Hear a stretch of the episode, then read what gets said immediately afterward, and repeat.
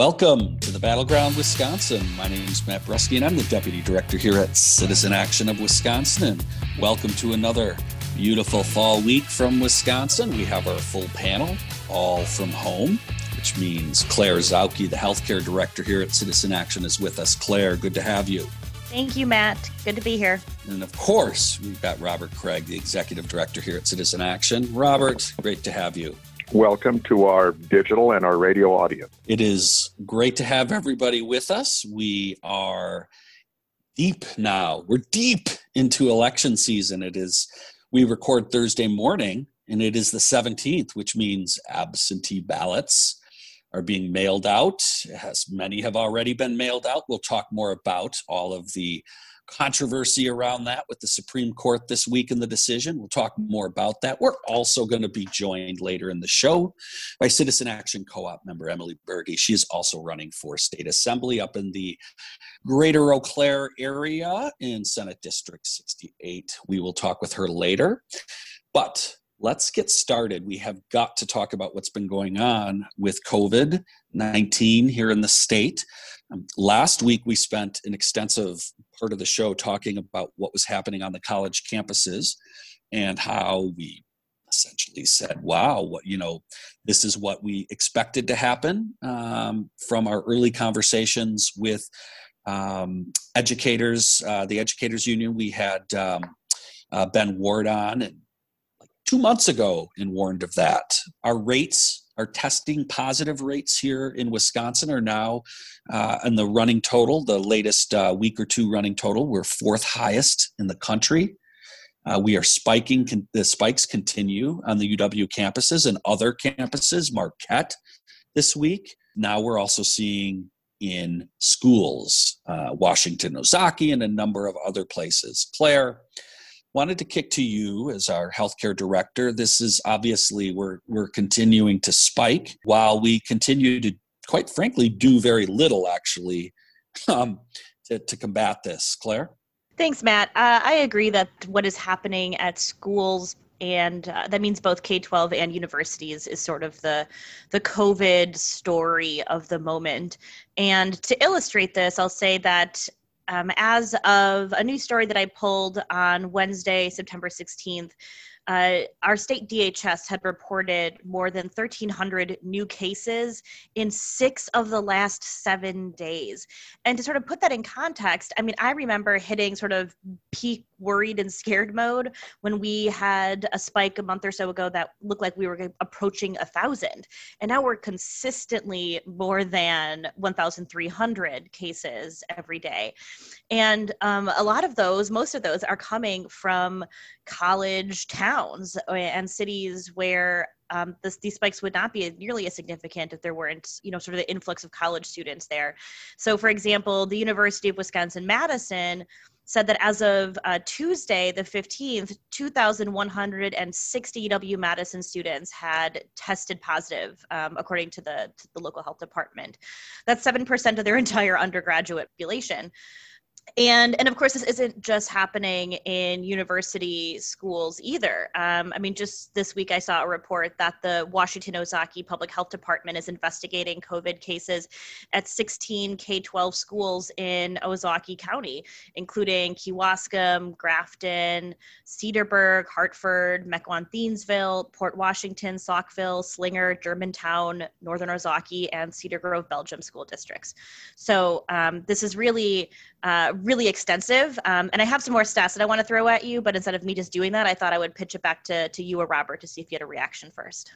Look, the Wisconsin response and the national response to the pandemic has been worst in class, mean, outrageously bad. And of course, in Wisconsin, we're complicated by having a, a Trump majority dominating the legislature and mucking things up, and the state Supreme Court as well being uh, very Trumpy uh, with outrageous decision on the go- on the governor's uh, powers in, in a public emergency. So we're in a situation where this is happening. It's not in Milwaukee. Fascinating. There's not a huge spike in Milwaukee. It's still bad in Milwaukee as it is everywhere in the country, but it's not a huge spike. It's coming everywhere else where the in-person colleges are for the most part. Uh, with, and so it's very disturbing because I understand universities were in a tight financial situation and have been uh, defunded uh, by the legislature for over a decade. And therefore, they, in some ways, they came back to in-person learning because they they needed the tuition. But now this is on them to fix. They are in locus parente, as it as the as the Latin phrase goes. And I think they need to lock these campuses down, close the bars in these towns, quite frankly. And the worst thing they could do is to wave the white flag and send them home. Because if you create this huge level of infection from younger people and send them back, you'll create a wave everywhere that'll affect a lot of much more vulnerable people. So, aunts and uncles and grandparents and parents and their friends and relatives will be at great risk. And so this is because we don't we have an it all starts with the incompetent national response, more than incompetent, willfully incompetent. We know that from the Bob Woodward book. Robert, and, Robert, you, you got to talk more about that too, and we got to. I, I do want you and Claire to comment on what the the just the show that went on with the CDC director and Trump. Right? This is it rots on from and the top on. in terms on this. This is crazy. Dr. Redfield, the head of the CDC, who has been no Anthony Fauci, but is a credentialed doctor, stood on his hind legs in a hearing yesterday and said that the masks are more important than the vaccine. And the vaccine, at best, won't be available to everyone until the second or third quarter of next year, in the best case. And he was then refuted by the president, who said he was confused and he would and uh, and berated by the president. And the president's now being advised by a Fox News quack doctor who believes in herd immunity. For those of you who know what that means, if you get enough people uh, infected, there's some level of immunity. It's the natural vaccine. But uh, to have herd immunity, we'd have to infect so many people that we'd need 2 million deaths. That's what they're promoting. And in fact, he keeps calling it, the president keeps calling it herd mentality. And I just want to point out no, no, no, that's your most loyal base supporters. That's not a, a virus response. I think this is really, really important what's happening at the federal level and how that's trickled down because it, it, you then come where i heard this morning like university of missouri is going after all their students finding them it's just like we're going to blame the students as opposed to the fact that this is a complete failure of leadership from the federal government's failure and you mentioned the woodward book right? Failure from the beginning to, to respond uh, at all in any kind of coordinated way and then how that's trickled down to the state where we've essentially as you called it i like that the trump legislature uh, that essentially enforced uh, their their will and dictates here in the state. So we have complete lack of leadership. So what's happening on the college campuses that Claire laid out is completely understandable, and it's going to only get worse uh, if we continue to have leadership at the top that says wearing masks is uh, ridiculous. And Matt, at UW Madison, 90% of the positive cases are, are, are, are symptomatic that doesn't mean that's the case. That means they're not getting to the asymptomatic students, which is a 30, 40% of them, maybe more. Uh, I was going to make a similar point here. And, and, you know, I'm trying to make a, a, conscious choice to be more gracious in my life but i feel like this is a point where um, i do want to make the argument that um, yes this is absolutely uh, the fault of our elected leaders and the president for not being bold and not looking out for people but i also want to say that i am not willing to let people who behave irresponsibly at an individual level um, off the hook and that includes you know local officials here in the state who are allowing bars and things to be open but it also includes includes college students who are going to bars.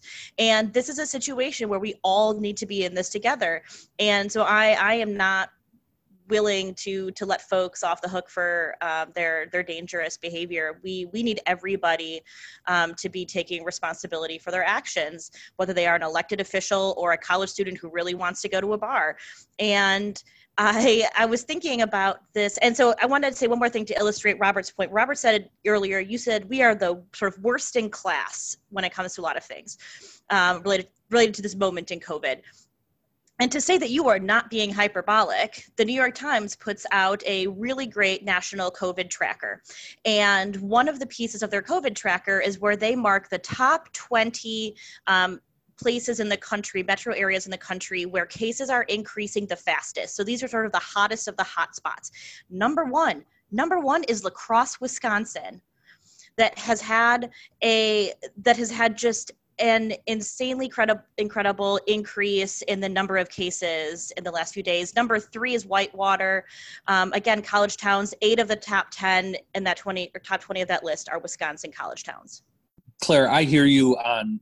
We all have a certain level of responsibility. I agree, but let's not forget, like the university is putting them in classrooms together right? Like and and so i know everyone right away jumps to bars and everything and assumes that it's like these extracurriculars that are definitely doing it.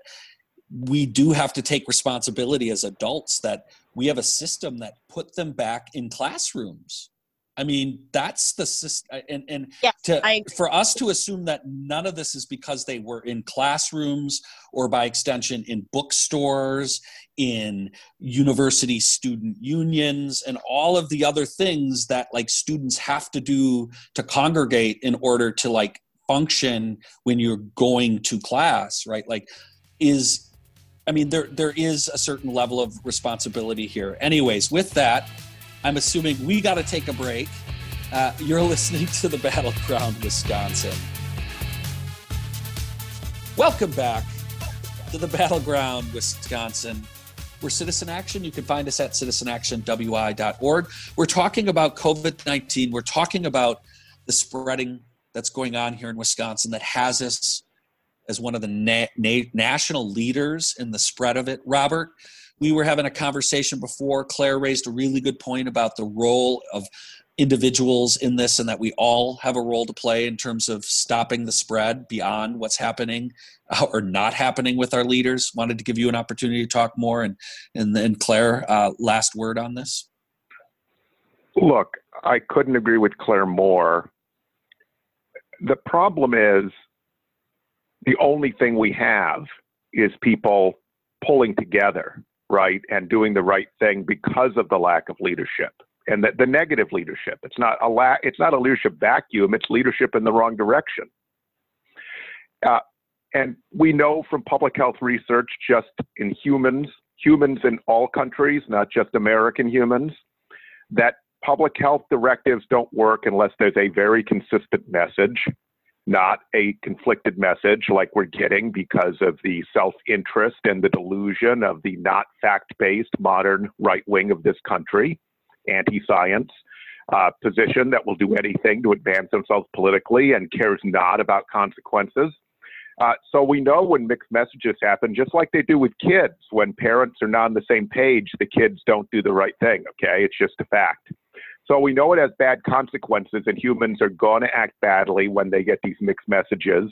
And in fact, you not only need clear messaging, you probably need consequences, right? Now, in all law enforcement, you don't actually punish all the all, everyone. You don't have enough law enforcement. You, you you you stigmatize something, create a norm, and then most people follow the norm. So you probably would need to have some tickets for not wearing face masks. But we're in a situation where Governor Evers looks like he doesn't want to take on the legislature and the Supreme Court, so he's going to let the mask mandate expire, from what I'm seeing, he's saying. Uh, but having said that, there is, and it comes from the modern American right again, this horrendous view, this bastardization of what liberty and freedom are. Look, the order of the Declaration of Independence's famous phrase that you have a right to life, liberty, and the pursuit of happiness is life first, then liberty, then the pursuit of happiness. Because if you're not alive, you don't have liberty.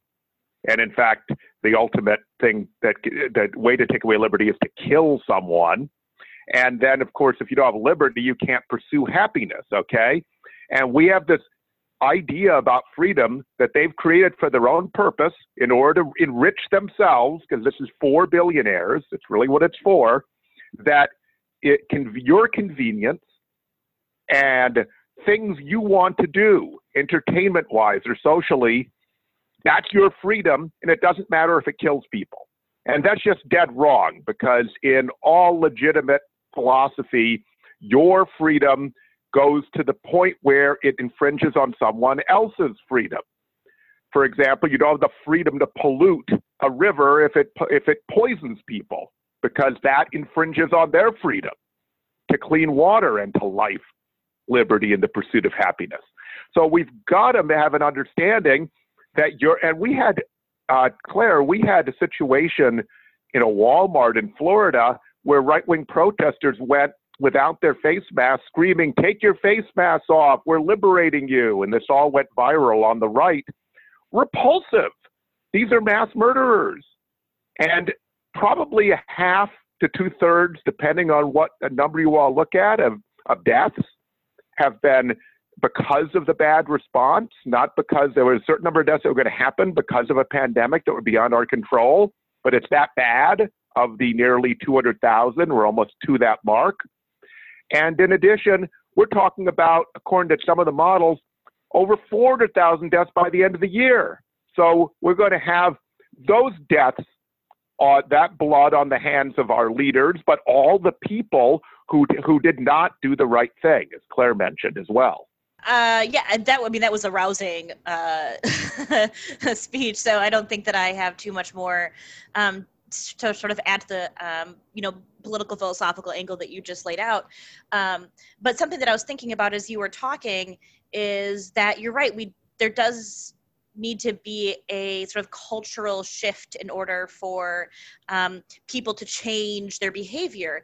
And uh, when I was thinking while you were talking reminded me of sort of the bar culture and the drinking culture that exists in Wisconsin. And it is hard to talk about because it is such a big part of our culture and our heritage here in the state, right? Um, when you, you know, you think about, uh, you know, German and, and Swiss and um, Northern European immigrants who brought their beer culture with them. I enjoy beer, um, right? Um, it, it is it is hard to talk about, but there it is such a big part of our culture and our community and it's one of the reasons why it's probably hard for people and, and not just college kids here but just in general people in this state to to refrain from going to bars and going to restaurants. And um, it, it because it is part of our culture. And and if if that is part of our culture then we need to establish sort of this this you know parallel culture that says it's okay and we will support you as a society if you if you don't do that because those things will still be there when we come back.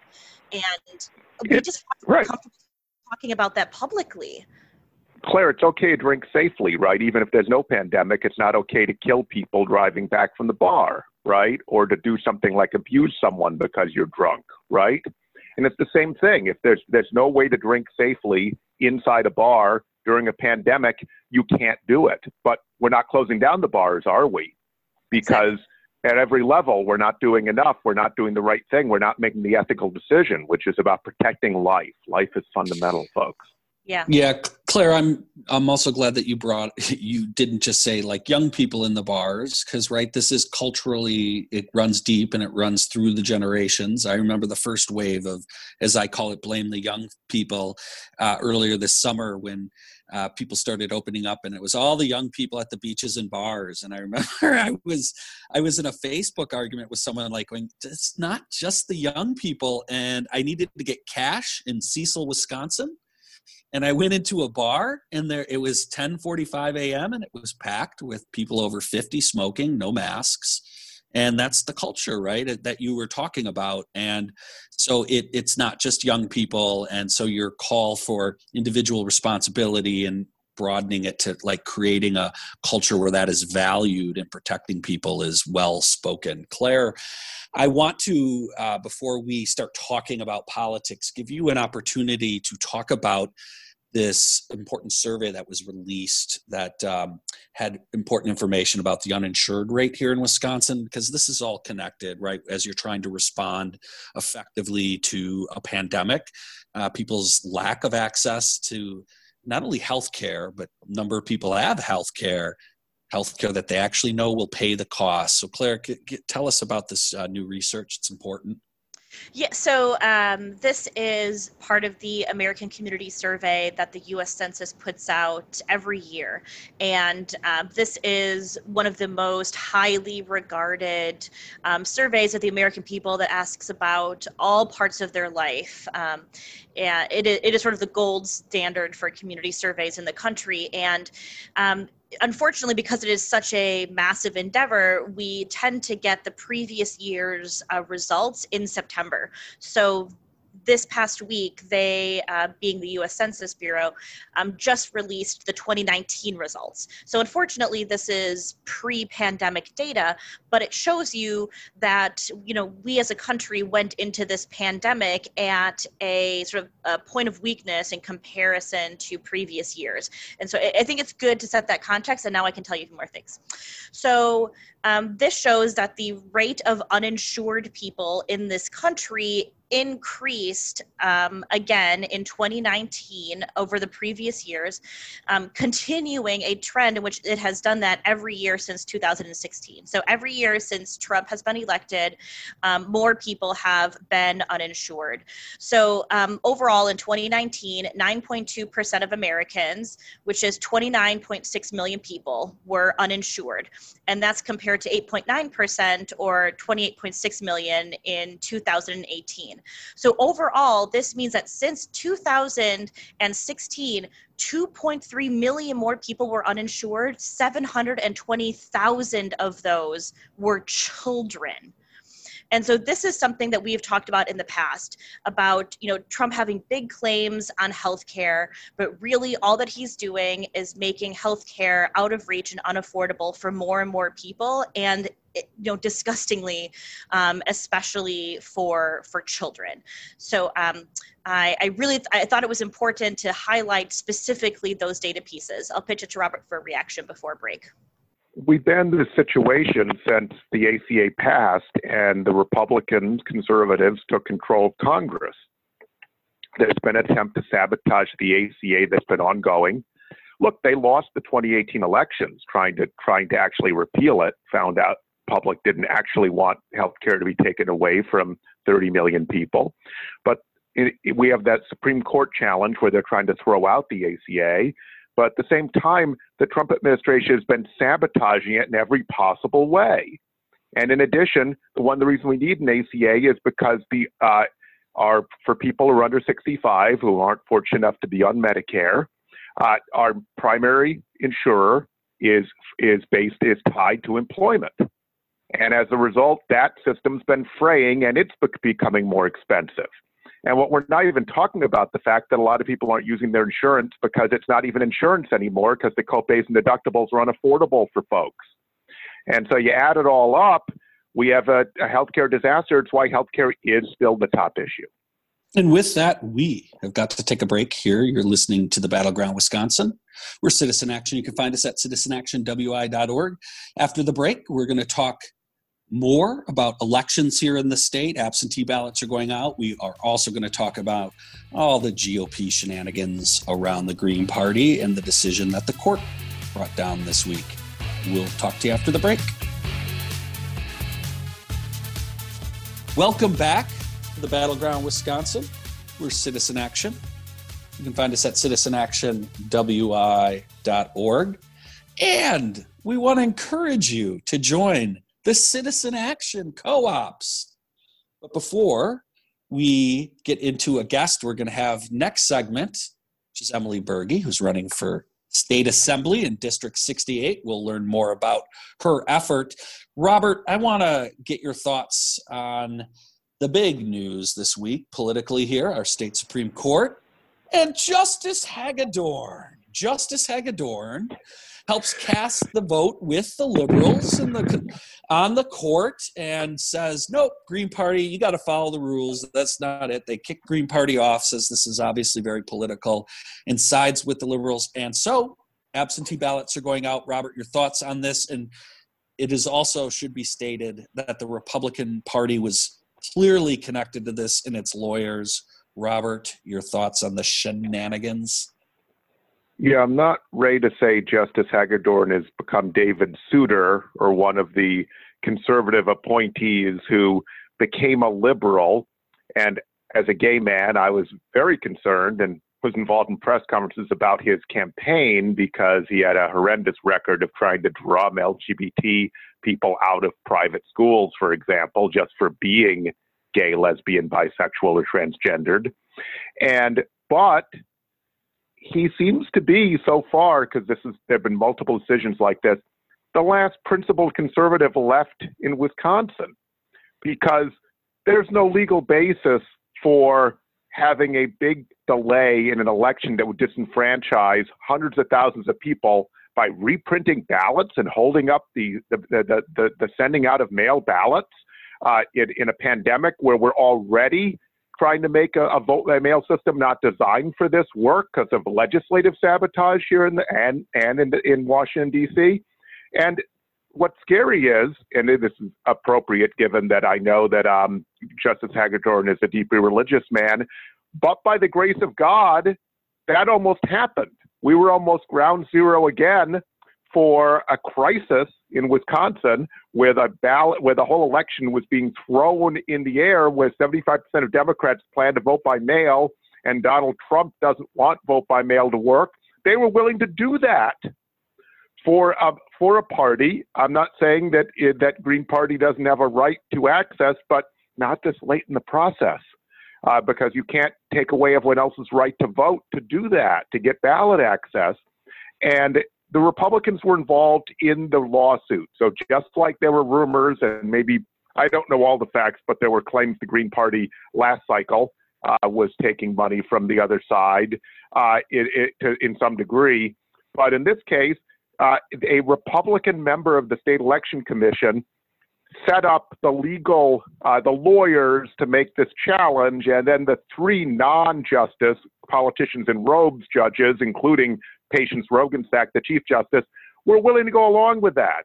And Hagedorn again showed principle and uh, actually uh, looked at the, the, consequence of doing it. So, uh, bravo to him. I'll probably hate some of his decisions down the line. Uh, but in this case, and I hope any progressive justice is also principled this way. This is what we should expect in judges, regardless of their ideology. Claire, any thoughts? That was great. Uh, I'll just add that I'm looking forward to getting my ballot in the mail. I almost said mallet in the mail. My so that I can fill it out and send it back, and or put it in a Dropbox. And I hope everybody listening is ex- as excited as I am to do the same. So, Claire, you bring up the great point. Today is the 17th, which is the legally statutory obligated day to have the absentee ballots out and get them mailed out. And so, any of you, and there's a million plus of you who have already asked for an absentee ballot. Let that soak in. A million plus have already asked for an absentee ballot. So, those are going into the mail uh, because of what Robert talked about, right? We were able to get the Supreme Court to decide this week. And so look for those. And also want to encourage people to get your absentee ballot requests in now. What we talked about at the beginning of the show, COVID 19, it does not appear like it is waning and that it may actually only be intensifying. And so, please, it is important. Uh, your constitutional right to vote uh, comes in conflict with your health. So please request an absentee ballot. Robert. Yeah, one thing I violated one of my rules. So quickly to add, I think it's important to look at who's behind the curtain, the Wizard of Oz, not always to blame the Wicked Witch of the East, to continue my Wizard of Oz metaphor. Remember, Wisconsin Manufacturers and Commerce, the Koch brothers, the whole right wing infrastructure elected Justice Hagedorn on the assumption he would have voted to do this. And they're up in arms that he didn't do it. And so understand that the people really behind this are not the tools on the Supreme Court like the Chief Justice. They're the people who have run this whole campaign for decades to take over the Supreme Court right wing ideologues. And in this case, they made a mistake, and Scott Walker was a big part of this uh, as well. They made a mistake on him. It turns out he has principles, but they didn't try to make that mistake. They wanted to. Add, they would have loved if he disrupted the whole Wisconsin election in order to flip the state to Donald Trump and disenfranchise hundreds of thousands of people. Well, Robert, these are the same folks who are behind our state legislature and the powers in the state legislature. And I wanted to talk and set up before we talk with uh, our co-op member, Citizen Action co-op member Emily Berge, um, that which she is running, I, you know, clearly in a gerrymandered district. Um, that we have these really, really important state legislative races coming up, and uh, there is real opportunity in a number of the state assembly seats, in particular, for Democratic candidates to overcome gerrymanders. Uh, and uh, this week, uh, WisPolitics uh, did a Q&A with uh, leader Vos and Hintz on the Democratic side. And Vos pretty much admitted that, like, this idea that they were going to pick up three seats and get a super majority is pretty much out the window for them. Um, and if anything, uh, there were at least five districts thrown out there of Democratic pickups by Hintz that, like, I'll just say I concur wholeheartedly with them. Claire, any thoughts? I mean, huge opportunity. And by the way, um, these are in areas where in the past Republicans used to win by 20 points in some of these suburban and some rural areas. Uh, Claire, your thoughts on the opportunity here in the state legislature? there's certainly tremendous great opportunity and i'm glad that this opportunity if it pans out knock on wood um, is happening in a year when the legislature will be deciding redistricting so that hopefully we can um, get back to having appropriately and fairly competitive seats and not just um, you know totally one-sided for for one party or the other um, but I, yeah, I think that there are absolutely a great number of races in the state legislature right now that are competitive, and we've been lucky to have a number of those candidates on our show. Um, I think especially about um, you know seats it like uh, in the Milwaukee suburbs, which I'm more familiar with, like Sara Rodriguez's seat that she's running for in the sort of um, eastern Waukesha, western Milwaukee area. I think about some of the North Shore of Milwaukee County. Um, like where uh, Emily Siegrist is running. I think that those are, are absolutely seats that we are appropriately focused on and that our members, uh, citizen action members and community members should be focused on working in. I'm glad you mentioned Sara Rodriguez. She will join us next week, and so will Deb Andraca on the podcast to talk more about their seats. Robert, your thoughts on the legislature? Well, yes, there are a huge number of opportunities, and there's actually an underinvestment right now, so we need people power. Citizen Action is way more focused on the assembly than the big money types that move in the Democratic Party circles. Now, this is very common in a presidential, but I think in this case we're leaving an opportunity on the table. But think about the enormous, we're not. I think we can win these races. Citizen Action, our members across state are all in, but I'm just saying we need all the help we can get. So come and volunteer. But I would just say this let's pause a little about the enormity of this situation. This is a battleground state. This is a 50 50 state, right? In the last election, Assembly Democrats got 54% to Republican 46, okay, in terms of popular vote. And Robin Vos and the Republican Party, the modern right wing version, thinks it's perfectly fine to get a supermajority and that that's reasonable with these gerrymandered maps. Think about the ethics of it. We should not start calling out, stop calling out how illegitimate the current legislature is. It doesn't represent the true feelings and opinions of Wisconsinites, and that they want to make it worse so that they can then go and gerrymander the state another 10 years. And by the way, this is their plan A. Their plan B is to go to the state Supreme Court and have them overrule decades of precedent and let them do it anyway. And that's why you need to be part of Citizen Action Wisconsin, one of our organizing co ops, because frankly, we're going to need a huge push and our good government allies who are out there up front on the on the policy and doing a great job in the media. Uh, most of those groups don't have a big base. We do. We have members all over the state, and we're going to have to have uh, massive uh, civil action against their attempt to go around Governor Evers and literally rig the state for another 10 years so that they can do whatever they want, which is take our money and give it to the wealthiest Wisconsinites. Well, and with that, we have to take a break. When we come back, we are going to talk with one of those exciting candidates running for state assembly, Emily Berge. We'll be right back. You're listening to Citizen Action. Welcome back to the Battleground, Wisconsin. Again, we're Citizen Action. You can find us at citizenactionwi.org. We are really happy to have a special guest with us. It is a co op member, so we're always thrilled when we have co op members on. It is Emily Berge. She is running for state assembly in the Eau Claire area, Altoona area. It's District 68. Emily, thanks so much for joining us. Thanks for having me. Well, you are. Last week, we had uh, a couple of candidates running in farther western Wisconsin, and we are really thrilled to have you on because we're excited about your campaign. It's super energized. So, why don't you tell our listeners a little bit about yourself and why you decided to run for the state assembly?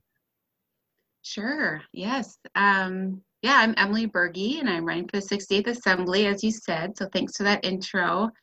I always like to start off my spiel by kind of outlining what the 68th entails. Um, I always usually quiz my if I'm out and about. Like, do you, you know? I would I tell people I'll be impressed if you know because it's kind of it's a big district, and it actually includes five different counties. So, um, but it it includes uh, so where I am, North Eau Claire, then Lake Hallie, uh, Lafayette, and then along 29 to uh, Thorp Stanley, all the way to Greenwood, where I was last night. It took me an hour to get there, so it takes about an hour from district end to district end. Um, and then it goes down to Fall Creek, Augusta, along Highway 10, Osseo, Fairchild, and then back up to uh, Altoona, Seymour area, and then Eau Claire. So it's basically when you think of Wisconsin, and beautiful Wisconsin, that's the 68th. I mean, it's just gorgeous with the rolling green hills and the cows, and it's amazing. Just listening to that, though, it sounds like what we all know a gerrymandered district. Uh, it sounds like it's been created in a way. So, uh, could you uh, talk more about that and and and your race? That's it's very interesting to hear the spread an hour. That's crazy. Yeah, yeah, um, definitely gerrymandering. I mean, they cut out when they redo the lines. They cut out, um, you know, Cadott. They cut out Neillsville, so you can see, you know, the puzzle piece, right? Or they cut out those city centers that would make something more blue. So yeah, it's definitely a problem, and I I bring that up when I'm talking about my campaign. That if you want fair maps for the next ten years, you need to vote for people this year who will believe in fair maps. Because my opponent he well he thinks that the maps are already fair and it's it's just fine the way it is. So if you don't think that's true and um, you should vote for someone that wants nonpartisan redistricting. Because i don't think it should favor either or. It shouldn't favor democrat or republican. It should just be should favor the people tell us more about yourself i did interrupt you i apologize so a little bit about me and my little bio is I so I'm married with two children on the north side of Eau Claire is where I live. My day job I'm a mental health uh, counselor, LPC, licensed professional counselor, and I've been in private practice for about eight, seven, eight years now. But I worked in lots of different areas, schools. I worked in the ER doing psych consults, a behavioral health unit. Uh, worked with organizations to help uh, with their employees as well and uh, yeah, now I'm doing outpatient counseling in my office. So uh, really enjoy that. I also serve on the Eau Claire City Council and I represent the north side of Eau Claire um, on council, which I also really like. I kind of talk about how my work as a counselor, you know, I, I, I obviously enjoy helping people and I've worked with people more on the individual level. And then being on council, I've really helped people on the community wide level and that kind of goes into why I'm running for state level is I want to help people now on the statewide level in the 68th district. So it just kind of moving my my uh, my circle of helping people and bringing people together and getting things done. So yeah, I don't know if I um, why I'm running is is really about that, bringing people together and getting things done. I'm been frustrated at the statewide level that people are more concerned, it seems, about sowing division and pointing fingers and blaming and just this political bickering. Where um, coming from a non or a local government, nonpartisan um, area, like I know, like there's no partisan potholes, right? Like you just have to get the work done, and that's and that's what I like to do. So I feel like we need that energy and that commitment for solutions at the statewide level. So Claire? Thanks, Emily. Um, I was really intrigued by um, your background as a uh, health official, a health worker. So I was wondering if you could talk to us a little bit about what are your um, healthcare priorities, um, or maybe what do you see and hear in your district are what people need to be happening um, in Madison legislatively that you want to champion as they relate to health and healthcare. Mm-hmm. That's a great, great question. You know, and as I'm going through the 68th, you know, healthcare, you know, education, healthcare are like two things that always pop up, whether I'm in Thorp or Fairchild. And then I'm always following up with, you know, mental health care. Um, I think it's really, when we talk about healthcare, comma, mental health care. And I'm saying that all the time because I think that's really important because those two are very interrelated. And I see that all the time in my work in health and mental health care being a counselor. And I think it comes to accessibility and affordability, um, especially, you know, the 68th is mostly rural, you know, and um, people ha- have a hard time finding health, mental health care um, in these rural. They have to come to Eau Claire a lot because they don't have local providers. So I think we need more accessibility. We need more affordability. If you don't have insurance, um, counseling is really expensive. And there's resources out there, but it's hard to find. And it's really hard to navigate those resources when you are depressed or you're having panic attacks or you're going through a tra- trauma or divorce. So it needs to be easy for people to seek help. Let me ask you a quick follow up on that, Emily, and that is you know, it's in the Affordable Care Act, and it, there's been a vision for a long time to have mental health parity, and that sounds like a technical term, but what it means is we invest and treat mental health as much as we do physical health. And it feels to me like we're still very far away from that, that people, particularly during this pandemic, eh, which is added to already underlying in, uh, crisis in mental health in this country dramatically. There's new, very scary numbers out there recently, uh, that we're not really creating guaranteed access to mental health and it's destroying people's lives. You can't pursue happiness if you're not if you if you're not able to achieve mental balance right? And it, mm-hmm. it, and and we lose loved ones that way all the time. There's a huge number of people considering suicide right now. Uh, scary numbers on that. I'm sure you know more about than i do but just from what i've seen.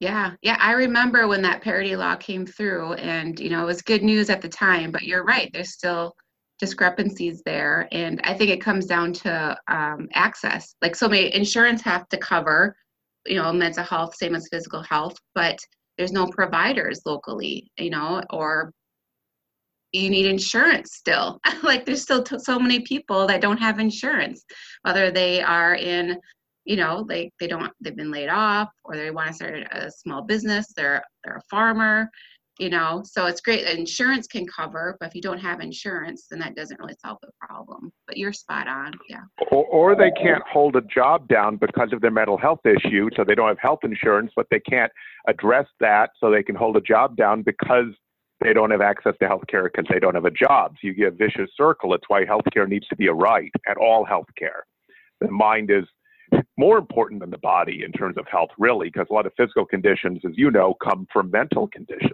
Yeah. So, so Emily, we've heard a lot, a lot from a number of our members. They're very excited about your campaign. They feel that you have what it takes to overcome uh, the Republicans' effort at gerrymander, and there's a number of exciting candidates around the state that have this possibility. Let our listeners know, a lot of them in your area, uh, how they can help you out uh, and how they can get involved in your campaign. Well, thanks. Yes, and I and I sense the excitement. It's it's great to feel. That's very energizing for me as a candidate. So it's good. Um, well, we need, and COVID, of course, is making things more difficult, but we just have to be more creative and problem solve even more. So, which I like to do, so it's okay. But so, but phone banking is a big thing. You know, direct voter contact is number one. So talking to people. So through the phones, we're doing uh, lit drops. So not top, not door knocking, and then we're following up with phone calls, and that's been going really well. Um, those are probably the two biggest things um, that we, we could use help with, just that direct voter contact. And if you go to my website, www.voteforberge.com, and that's the number four, and then my last name, B E R G E. So it's voteforberge.com. you can there's ways there's a link to volunteer uh, to donate to learn more about me and why i'm running and my endorsements which is citizen action so um yay all right woo all right well we just want to thank you so much for running, for being a member, for being a leader in your community, and stepping up and running and actually showing people that we can win. We can win in these races in spite of their efforts. Uh, thank you so much uh, for joining us today. Thank you. Thanks for having me. Oh, it's been great. And we will put uh, that contact info on our website. So feel free, please get involved. And by the way, you can do that anywhere around the state. You can help make those calls. Uh, so, with that, though, we have got to wrap up this Battleground Wisconsin. We thank Emily for joining us. And we thank our producer, Brian Wildridge, who makes the show happen every week. We'll see you next week at the Battleground Wisconsin.